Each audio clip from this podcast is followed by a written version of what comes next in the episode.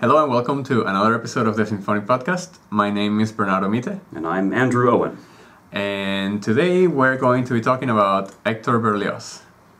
Um, he, he was born in, let's just get right into it today. Okay, sure. He was born in 1803 and he died in, in 1869.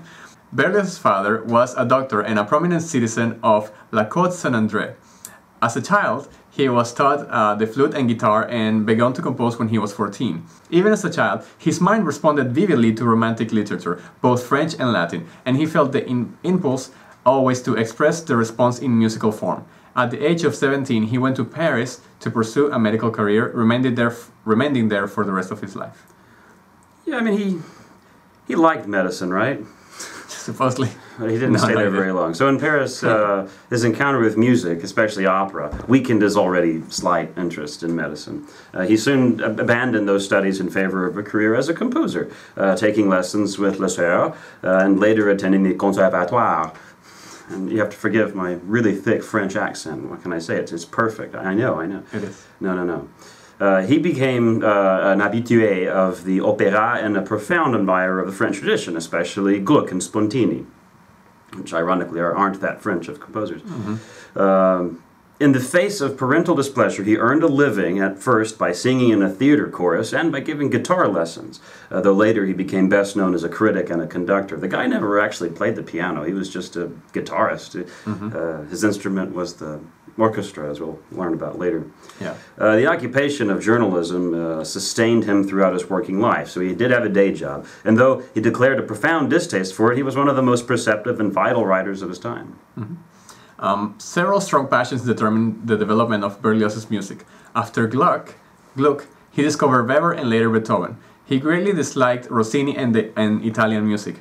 Uh, in 1827, he was introduced to Shakespeare's plays, uh, followed soon after by Goethe's Faust, uh, and, um, and other of his favorite writers uh, admired, are admired also by leading figures of French uh, Romanticism were uh, Chateaubriand, uh, Thomas Moore, Byron, Scott, Fenimore Cooper, and E.T.A. Hoffmann, as well as the uh, younger French writers themselves like Victor Hugo, um, Alfred, Alfred de Vigny, and Auguste Barbier, and others. Yeah, he was fascinated by by literature. Yeah. That was that's part of I mean why we call it the Romantic period, other than it being romantic. Like we think of romance as dealing with literature. Yeah. So he's really one of our good people bringing literature into music. Uh, so Berlioz's first substantial musical composition, of course, uh, was a uh, was a mass uh, written, which he wrote in 1824. He later disowned it. He didn't like the piece so much. It was rediscovered in Belgium in 1992 uh, and was found to foreshadow a number of passages in his mature works. It, it had several of the some of the bits of music that he would later use that might have had something to do with why he canned it. Uh, the mass was followed by an opera, Le Franc Juge. Uh, you gotta love French. Uh, which is, ma- is mostly lost. Uh, from 1826 to 1830, he competed annually for the Prix de Rome, but won it only on his fifth attempt because he just wasn't that good. no, that's not the case. Uh, an overpowering passion for the Irish Shakespearean actress Harriet Smithson, uh, whom he first saw in 1827, led to the composition in 1830 of the Symphonie Fantastique, his first masterpiece, a five movement program symphony in which the tale of unrequited love is recounted. There's so much, so many fun things to say about Miss Oh, Smithson. yes. He was kind of a creep too, man. He was definitely a creep. He's the kind of guy that if you saw at a bar, you would just ignore That's true. as best you could. That is true. I mean, the guy went nuts. he, yeah, he was completely obsessed. Um, so uh, th- after he won the Prix de Rome, um, this gave Berlioz a scholarship for five years, uh, the first two of which were spent away from Paris, uh, mostly in Rome. He returned in 1832 uh, with Lelio, uh, a, a sequel to the Symphony Fantastique, which includes parts for solo singers, a chorus, and an actor. He was introduced to Harriet Smithson, uh, declared his love, and married her in 1833, um, settling, settling down to nine years of constant labor as a composer, critic, and conductor. A series of works came in close succession in this period. Uh, he wrote Harold in Italy, a symphony for um, uh, with viola solo, uh, written in 1834. He also wrote the opera uh, Benvenuto Cellini uh, from 1836, which was played at the opera in 1838 and rejected by Parisian public. Uh, he wrote the Requiem, Grand Messe de Morts, uh, written in 1837. He also wrote uh, Romeo and Juliet, uh, which is a large choral symphony from 1839. Uh, he wrote uh, the Grande Symphonie Funèbre et Triomphale for military band, written in 1840, uh, and the song cycle Les Nuits d'Eté from 1841. Uh, he also wrote many smaller songs and choruses in this period and gave several concerts every season. He received two government commissions but secured no permanent position in Paris. So yeah, in 1842, Berlioz began a series of concert tours to Belgium and Germany and Austria, and for the next 20 years was frequently abroad. The guy went all around. He traveled many times to Germany, five times uh, to London, and twice to Russia.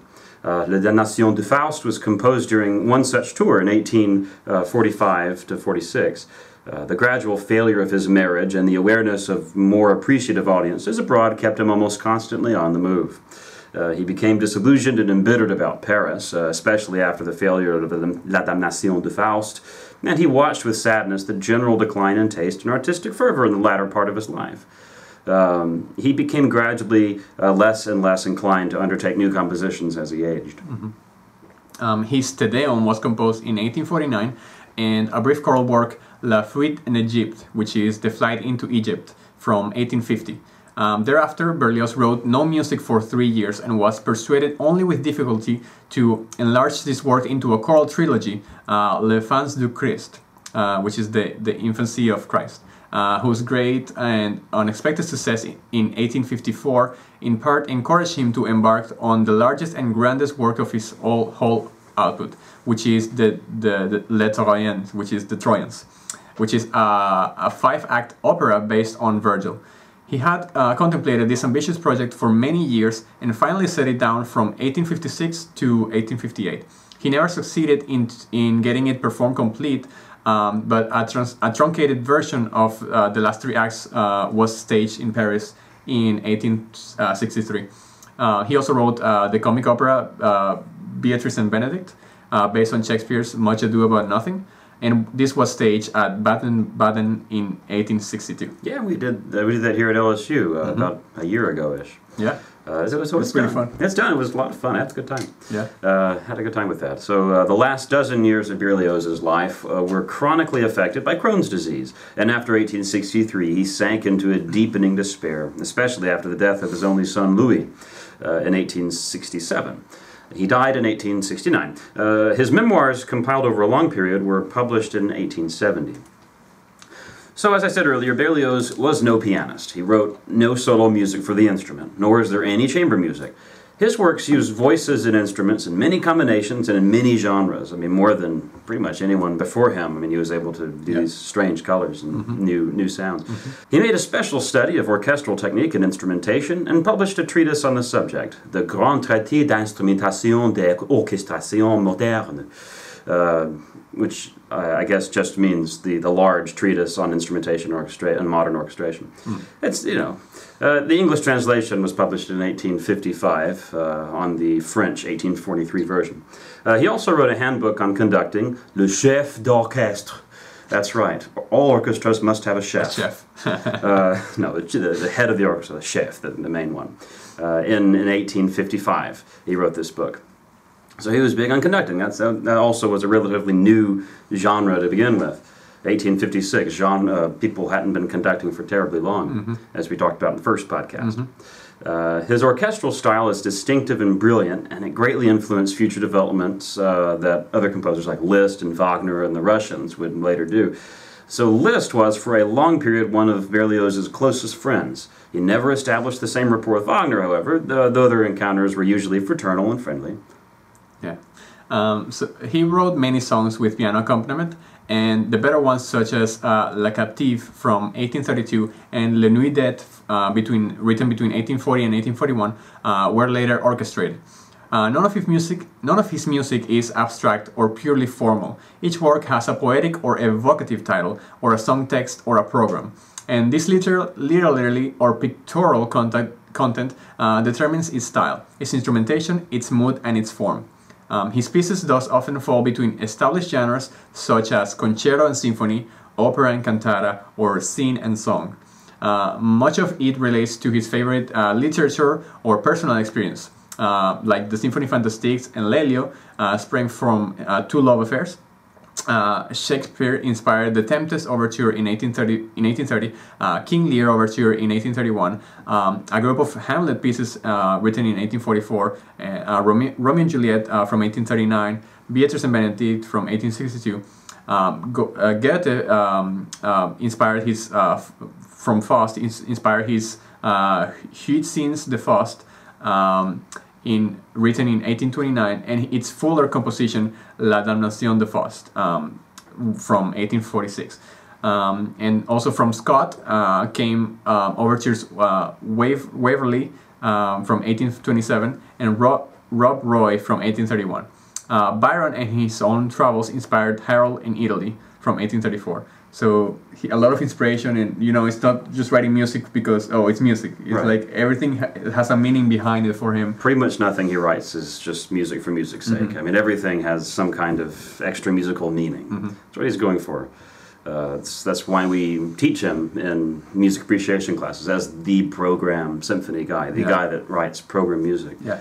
Um, his Grand Symphonie Funèbre uh, Et Triomphale is a ceremonial work for military band. You have to forgive my slowness in reading French. I really don't speak a word of the language. uh, deriving in style from the stirring outdoor music of the French Revolution, this piece is. Uh, the, the Grand Messe de Mort, the Requiem, is related to the same tradition, with its four groups of brass added to the huge orchestral and choral forces. Uh, Berlioz called the Te Deum the brother of the Requiem, it being also conceived for large forces, including a chorus of 600 children, which is just enough. just enough people, and a large building. He also insisted on the proper relationship of music to its spatial surroundings. Uh, hating noisy music in small theaters, but exploiting the extraordinary effects of well distributed masses in great architectural spaces. So this guy was interested in the spatial, where you put the instrument and how big the, the actual room is. He is writing for the room. Mm-hmm uh, when he writes music, which is important to know if you're ever doing his music. Uh, so L'Enfance du Christ is a different kind of sacred work, being intimate in scale and devotional in style, uh, though Berlioz was not himself an orthodox believer. Uh, its hints at operatic stage action are found similarly in La Damnation de Faust, which is a dramatic concert work with many suggestions of movement and, um, and action, but nonetheless conceived for the theater of the imagination. Yeah. Um, Berlioz always liked to amplify the seen with the unseen.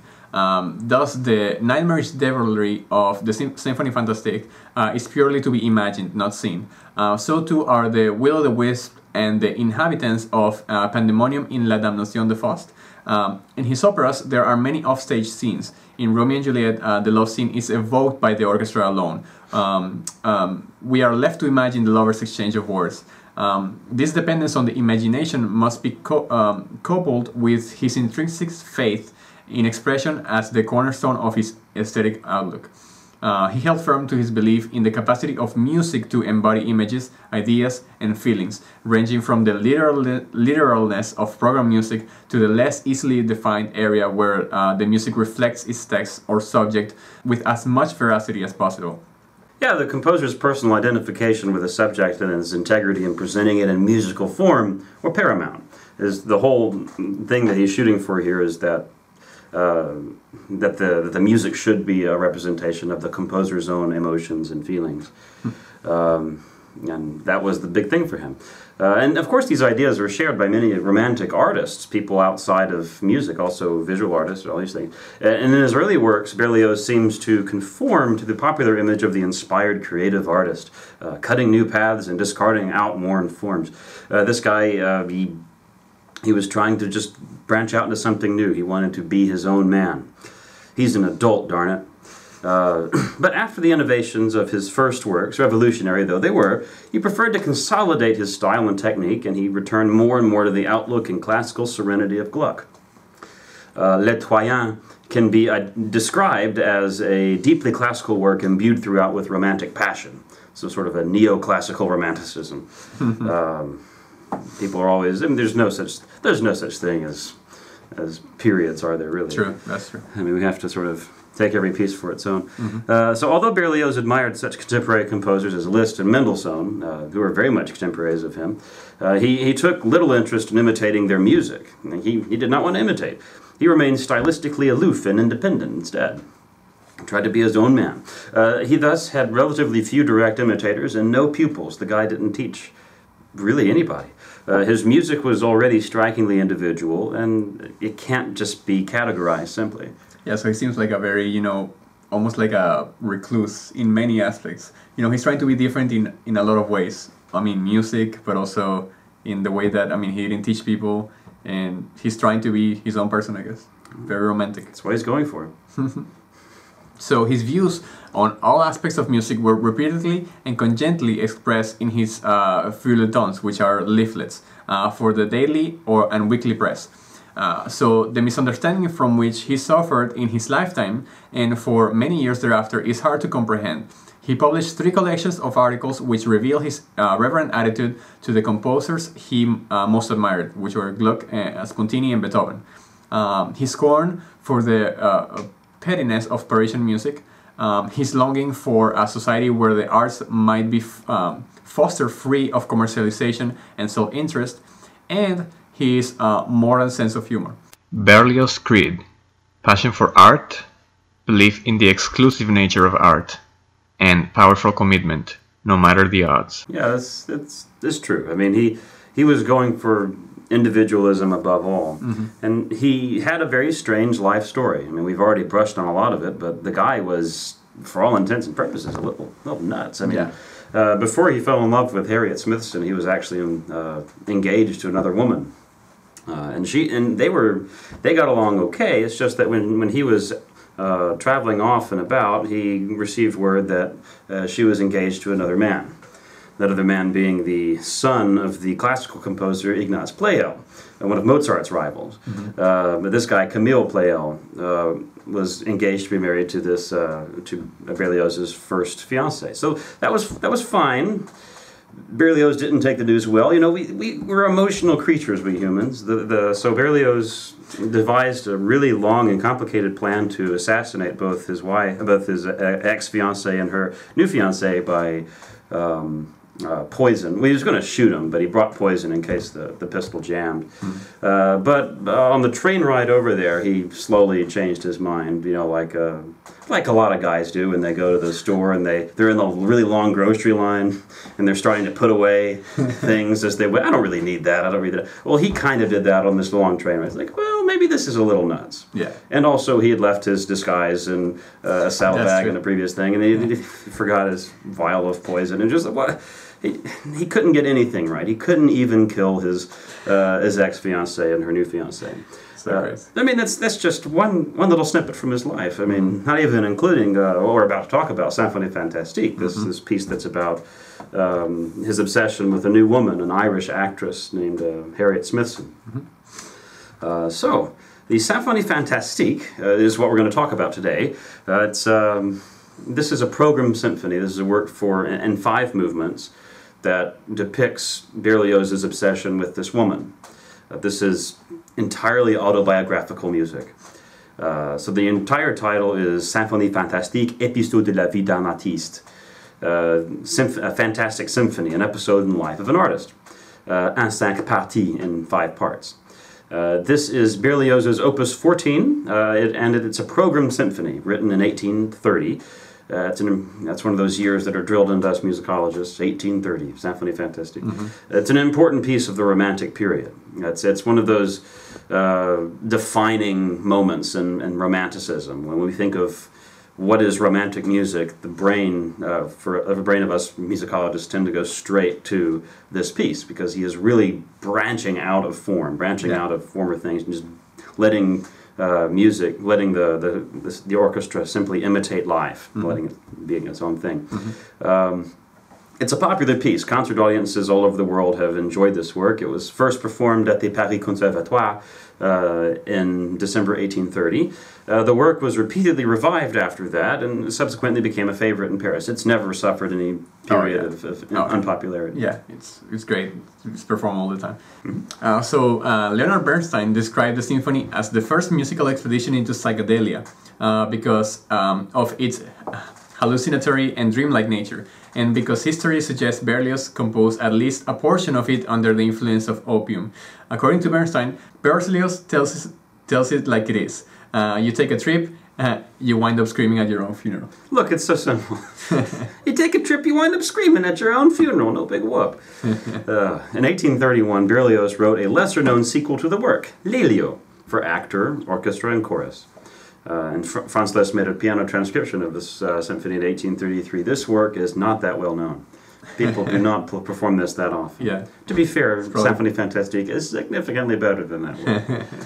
but that's okay. The score calls for a total of over 90 instruments, uh, the most of any symphony written to that time. Um, though the Symphony Fantastique for, uh, calls for only uh, a fairly large orchestra, such conductors as Zubin Mehta and Gustavo Dudamel uh, have conducted performances of the work with orchestras of over 200 players. I mean, we know the orchestra's big, but you know, some conductors like go all out and put as many, Just go double, double everything. double everything. Yeah, triple everything. Triple everything, actually, yeah, extra. You never want double because then they'll start conflicting with each other, right? Oh, that's exactly it. uh, no, no. Uh, so the so this symphony, this work, uh, it tells a story of an artist who's gifted with uh, with a lively imagination. Uh, he seems to have poisoned himself with opium uh, in the depths of despair because of hopeless love. This guy is just very much in love with some woman. Could be anybody, right? Barry, uh, Harriet Smithson. Uh, Berlioz provided his own program notes for each movement of the work, which we'll read in a little bit. Uh, he prefaces his notes with the following instructions: "Quote: The composer's intention has been to develop various episodes of the life of an artist, insofar as they lend themselves to musical treatment." As the work cannot rely on the assistance of speech, the plan of the instrumental drama needs to be set out in advance. The following program must therefore be considered as the spoken text of an opera, which serves to introduce musical movements and to motivate their character and expression. Unquote. like like we said before, it has five movements. This piece, uh, instead of the classic um, conventional four movements of, of of earlier symphonies. The first movement is called Reveries Passion, Passions, which is reveries and passions. Uh, the second movement, On Ball, which is uh, a dance, a ball. Uh, the third movement, uh, Zin aux, uh, Scene aux camps, which is uh, scene in the fields. Saint Ouchan. Scene au champ. Thanks. French is ridiculous. Yeah. I mean, not, no offense to our French listeners. I'm just very, very American. I give it a good college try, but Oh, me too. uh, the fourth moment, uh, which is uh, March à Suspice, which is uh, March to the Scaffold. And the last moment, um, Song du Nid du Sabbat, which is uh, Dream of the Night of the Sabbath. The fourth moment, uh, Reverie Passion, which is Reveries and Passions. Um, uh, I'm going to read the program, which uh, comes from eight, the, his program notes from 1845. He writes, quote, the author imagines that a young music- musician afflicted by the sickness of spirit, which a, fam- a famous writer has called the vagueness of passions, Le vague des passions. sees for the first time a woman who unites all the charms of the ideal person his imagination uh, was dreaming of, and falls desperately in love with her. By a strange anomaly, uh, the beloved image never presents itself to the artist's mind without being associated with a musical idea, in which he recognizes a certain quality of passion, but endowed with the nobility and shyness which he credits up to the object of his love. So I guess this dude is having a trip and he associates this music with the, the person that he doesn't see her, but he hears this this idea. It's an obsessive musical motive. Mm-hmm. He, he draws, he goes to it over and over again, doesn't he? Uh, and this melodic image um, and its model keep haunting him cease- ceaselessly like uh, a, a double uh, uh, idée fixe. Well, let's talk about the ide fix. Fixe. The idée fixe is basically that theme that we are we were just talking about. Is the the theme that represent, represents the beloved, uh, which I think is something like. It goes forever. It's, it's kind of it's long. It's Oh, a very, very long it's a long melody. And if you ever talk about this symphony, as long as you say the two words idée fixe, people will assume you know what you're talking Exactly. You don't have to. Yeah, exactly. You don't have to know a thing about this piece. Just, just know the, the two words idée fixe, Idée and you'll satisfy every music appreciation teacher in, in the country, I promise. Um, so this this um, this this melody comes back in absolutely every movement of the piece, of course, um, and it launches the allegro at the beginning. Uh, the transition um, from this stage of dreamy melancholy, uh, interrupted interrupted by uh, occasional upsurges of aimless joy, uh, to the leader's passion, with its outburst of fury and jealousy. Its returns uh, of tenderness, its tears, its, its religious consolations, uh, all this forms the subject of the first movement. Uh, Um, um, the first movement is radical in its harmonic outline, uh, building a vast arc back uh, to the home key, uh, while similarly to the sonata form of the classical period. Parisian critics regarded this as unconventional. It is here that the listener is introduced to the theme um, of the artist beloved, or the idée fixe. Um, throughout the movement, there is a simplicity in the way melodies and themes are presented, uh, which Robert Schumann likened, uh, likened to uh, Beethoven's epigrams, ideas that could be extended uh, had the composer chosen to. In part, it is because Berlioz rejected writing the more symmetrical melodies than in academic fashion was then in fashion. yeah. and instead looked uh, for melodies that were so intense and every note uh, as to defy normal harmonization. So, on to the second movement. It's called A Dance. Bal. Uh, again, quoting from Berlioz's program notes, quote, the artist finds himself in the most diverse situations in life, in the tumult of a festive party, in the peaceful contemplation of the beautiful sights of nature. Yet everywhere, whether in town or in the countryside, the beloved image keeps haunting him and throws his spirit into confusion. And that's all it says for that that movement. The um, you just gotta love the word idée fixe. That'd be a great name for a cologne. Working on it. See Berlioz's face on the front of the bottle. Uh, the, the second movement has a mysterious sounding introduction that creates an atmosphere of impending excitement, sort of foreboding, uh, which is followed by a passage which is covered uh, with uh, the sounds of two harps. Uh, then the flowing waltz theme appears. Course, the waltz, for most folks uh, are familiar with the term waltz, is a triple dance. Dum, dum, dum, mm, dum, mm, dum, dum. Um, uh, devi- uh, so this this thing is derived from the idée fixe at first, and then it transforms. Uh, more formal statements of the idée fixe twice interrupt this waltz. Uh, so the movement is the only one to feature the two harps. It's a, it's a pretty sweet gig for a harpist. Just have to chill. Just hang out for a little bit, bring a novel, things are good. Uh, providing the glamour and sensual richness of the ball, and may also symbolize the object of the young man's affection. Uh, Berlioz wrote extensively in his memoirs of his trials and tribulations in having the symphony performed, due to a lack of capable harpists and harps, especially in Germany. Poor guy just couldn't find one. We have the same problem in the American South, but um, I mean, honestly, how many harpists do we really know? Though I did go to a church one time that had like 12 harpists. What Wow. right? And they were all children and most of them were well, that's the future for the South. There's future. Tell you, man, Memphis, Tennessee is a strange place. Oh man, that's another thing. If you want to be a, uh, if you want to make money as a musician, study some harp. Study some harp, man. People, I mean, they won't know to hire you, but if you tell them that you play harp, they will employ They'll you. call you back. They'll yeah. call you back. uh, so another feature of this movement is that Berlioz added a part for a solo cornet to his autograph score, although it wasn't was not included in the score published in his lifetime. Uh, of course, the cornet um, is uh, like a trumpet, just it looks a little smaller, has a warmer tone, tuned the same. Um, the, the work has most often been played and recorded without the solo cornet part. Uh, conductors Jean uh, Martinon, uh, Sir Colin Davis, Otto Klemperer, Gustavo Dudamel, and Leonard Slatkin have employed this part for cornet and performances at the symphony. Because it's, it's fun to add stuff, and who doesn't love the cornet? Yeah. You can just smell the hot dogs when you hear, hear a good cornet. It's American history and it's right on your mouth. Let me go back for, to, to the first moment for a second because I just remember something. Sure. Um, so uh, the, uh, one of the reasons why it was very daunting to do a podcast on this uh, particular piece is because there's so much out there about this piece. I mean, we're trying to do the best we can to kind of condense everything into a one whatever 30 minute podcast. But there's a lot of really good resources. Um, in YouTube, you can find uh, a lecture by Leonard Bernstein about this piece, and it's fantastic. It's so great. Uh, one of the things that he talks in the first first moment is um, he says that uh, what the, the accompaniment to the to the melody is like is is he's he's you know comparing the melody with with it having a trip and he's saying you know because uh, on top of the melody the the the, the strings are doing like just like this very aggressive thing and he's like this is like uh he's he's saying that this is like the psychedelic uh, part of the of the of the piece it's really great Yeah. I'll put a, a link. I'll put a link to the to Bernstein's lecture because it's really good. If you want to know a, a little more about that. Sure. So the third moment, which is uh, how do you say? Saint-Auchan. Saint Jean, the scene in the fields. Uh, so I'm going to read the, the notes, the program notes first. Uh, one evening in the countryside, he hears two shepherds in the distance dialoguing with their ranz des vaches.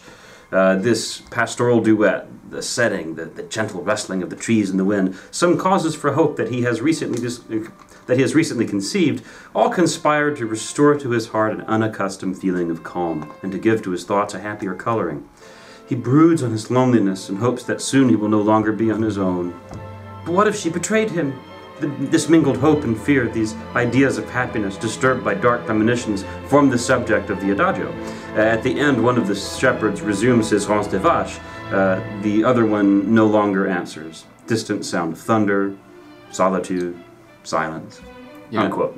So the two shepherds uh, Berlioz mentions in the notes are depicted uh, by the English horn, um, an offstage oboe uh, tossing an evocative melody back and forth. After the English horn oboe conversation, uh, the principal theme of the movement appears uh, on solo flute and violins. Berlioz uh, salvaged this theme from his abandoned Mes-. Messe solennelle. Um, the idée fixe uh, returns in the middle of the movement, played by oboe and flute. Uh, the sound of distant thunder at the end of the movement is a striking passage uh, uh, to to for four timpani. Striking, is it? Yeah. If, if you love timpani, Berlioz is your man. The dude is aggressive with the timpanis in any piece that uses them. Uh, so uh, the fourth movement, the one after the one we just talked about, is uh, Marche au Supplice, the march to the scaffold. Uh, so Berlioz's program notes read this quote, Convinced that his love is unappreciated, the artist poisons himself with opium. The dose of narcotic, while too weak to cause his death, plunges him into a very heavy sleep, accompanied by the strangest of visions. He dreams that he has killed his beloved, that he is condemned, led to the scaffold, and is witnessing his own execution. As he cries for forgiveness, the effects of the, of the narcotics set in. He wants to hide, but he cannot, so he watches as an onlooker. He watches on as an onlooker as he dies. Um, the procession advances to the sound of a march that is sometimes somber and wild, and sometimes brilliant and solemn, in which a dull sound of heavy footsteps follows without transition the, the loudest outbursts. At the end of the march, the first four bars of the idée fixe reappear like a final thought of love interrupted by a fatal blow when his head bounces down the steps. Unquote. And if I do encourage you to actually listen to that part because it is it's stupid. Eh, Come on, Berlioz having to de- literally depict in sound. Whoa, yeah, yeah, yeah. Okay, sorry, headphone people. Uh, so, uh, Berlioz claimed to have written the fourth movement in a single night. Promise me, I mean, I, I promise you, Hector, I really do believe you. No. Uh, no, I'm kidding. Uh, he reconstructed music from an unfinished project, his opera Fin Juge. Uh, the, the movement here begins with the timpani um, doing sextuplets and thirds, for which he directs, quote, the first quaver of each half bar is to be played with two drumsticks, the other five with the right hand drumsticks. Uh, so lots of just, just very strong percussive section here. So the movement proceeds as a march, filled with blaring horns and rushing passages, uh, and scurrying figures that later show up in the last movement. Before the musical depiction of his execution, there's a brief nostalgic recollection of the idée fixe, where he, you can sort of see him looking up and, and he sees in the crowd uh, Yeah. Harriet, or whoever the, this inception is about, Harriet. Um, and she, he sees her and he thinks of the of the idée fixe shortly before his um, his head is chopped off. And of course, this is all in a dream. He's just dreaming having his head chopped off. Uh, because, I mean, if this were a, you if it were really the case, the piece would end right there, right? True. Uh, okay, so, um, so this uh, the brief recollection of the idée fixe happens in a solo clarinet part. And it's almost the only thing that you hear, uh, as though representing the last conscious thought of the soon-to-be executed man. Uh, immediately following this is a single short fortissimo G minor chord, the fatal blow of the guillotine blade, uh, followed by a series of pizzicato notes representing the rolling of the severed head into the basket. Uh, after his death, the final nine bars of the movement contain a victorious series of G major brass chords, along with rolls of the snare drums with, within the entire orchestra, seemingly intended to convey the cheering of the uh, onlooking throng. And it just sits. uh, this is the movement that uh, the textbook I taught of taught out of chose to Yeah. share with people was the fourth movement. just because it's it's so literal. Yeah. The whole head being chopped off thing. Um, the last movement, uh, which is Songe d'une Nuit du Sabbat, the, the dream of the night of the Sabbath. Um, the, the program notes, he sees himself at a witch Sabbath, witch's Sabbath, in the midst of a hideous uh, gathering of shades, sorcerers, and monsters of every kind who have come together to his funeral. Strange sounds, groans, outbursts of laughter, distant shouts, which seem to be answered by more shouts. The beloved melody appears one more, once more, but has now lost its noble and shy character. Uh, it is now no more than a vulgar dance tune, trivial and grotesque. It is she who is coming to the Sabbath. Roar of delight at her arrival, she joins the, di- the diabolical orgy. The funeral uh, n- kneel trolls, burlesque parody of the Dies Irae, the dance of the witches. Uh, th- this dance combined with the Dies Irae. Uh, so, so of course the Dies, Dies Irae is the is the the chant. um, Dies irae, dies illa, sol, et secum in fabula, whatever. Um, and this, so he combines the Dies Irae with the idée fixe, and it's like a crazy, you know, tumultuous dance. Um, so uh, this movement can be divided into sections according to tempo changes. Uh, the introduction is largo in common time, creating an ominous quality through dynamic uh, variation and instrumental effects, particularly in the strings, uh, the tremolos, pizzicatos, for, forçandos, and that, that kind of stuff. Oh, yeah, at bar 21 uh, of the movement, the, the tempo changes to allegro, and the meter changes to 6-8. The return of the idée fixe as a vulgar dance tune is depicted by the C clarinet. Uh, I don't know if you've ever heard of C clarinet, they're delightful little instruments. Uh, this is interrupted by an allegro assai section in cut common bar, uh, cut common time over in bar 29. The idée fixe then returns as a prominent E flat clarinet solo uh, at bar 40. Uh, it's in 6-8 and allegro. Uh, the E flat clarinet combines, uh, co- contributes um, a sharper, more shrill timbre than the C clarinet. Of course, the E, the e flat clarinet is the, the piccolo clarinet. E flat clarinet is is hilarious. I think uh, if, if you enjoy the sound of a B flat clarinet and, and you even more like the sound of the C the E flat clarinet Is the way you want. is oh it's it's the perfect clarinet. If if you could just have an orchestra of only E flat clarinets, I can imagine it'd just be the most extraordinary sound. It's very squeaky, very shrill sound. Yeah. You know, um, no offense to E flat clarinet specialists. No, that, that was he was he was going for that though. He was absolutely going for that, but I'm not sure the inventor of the E flat clarinet. totally appreciate him. Uh, okay, so, uh, so at bar 80, there is one bar of alla breve where you go very fast. Uh, the descending uh, quarter notes in unison through the entire orchestra uh, are, are, f- flow through this section. Again in 6-8, this section sees the introduction of tubular bells and fragments of the witches' round dance. Dang, dang, dang. It's just this fun little talk. It's it's it's quite horrendously Halloweeny. I think everyone Yeah. should enjoy it right bef- right around the time of Halloween. If you're into Halloween. Sure. the the Dies begins at bar 127. Uh, the motif derived from the 13th century Latin sequence, like we said. Uh, it is initially stated in the unison uh, um, between the unusual combination of four bassoons and two tubas. So it's like a very low, of course, very low uh, statement. Yeah, so at bar 222, so this has several bars in it, this, this piece. Uh, the, the witch's round dance motive is repeatedly stated in the strings, to be interrupted by three syncopated notes in the brass. This, those three notes. Uh, this leads to the Ronde du Sabbat, the Sabbath round at bar 241, where the motive finally is expressed in full. And uh, the Dies Irae um, at Rondo Sabbath ensemble section is at bar 414. So it's pretty long, I guess. I mean, it's, it's a lot of bars, but it's kind of it goes kind of fast. It fast. goes by really fast. Yeah.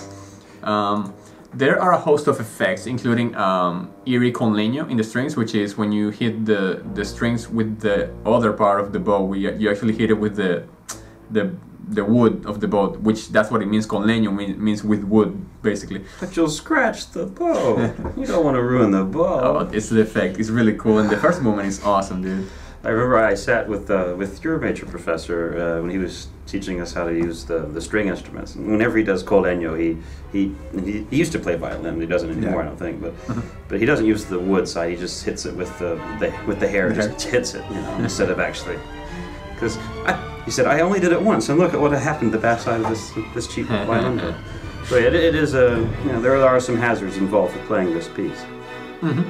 Um, so uh, this this con legno uh, represents the bubbling of the witch's cauldron uh, to the blast of the wind. There's a lot of effects They represent a lot of things. Um, the climatic finale combines the somber Dies Irae uh, melody with the wind fugue of the Rondo Sabbat.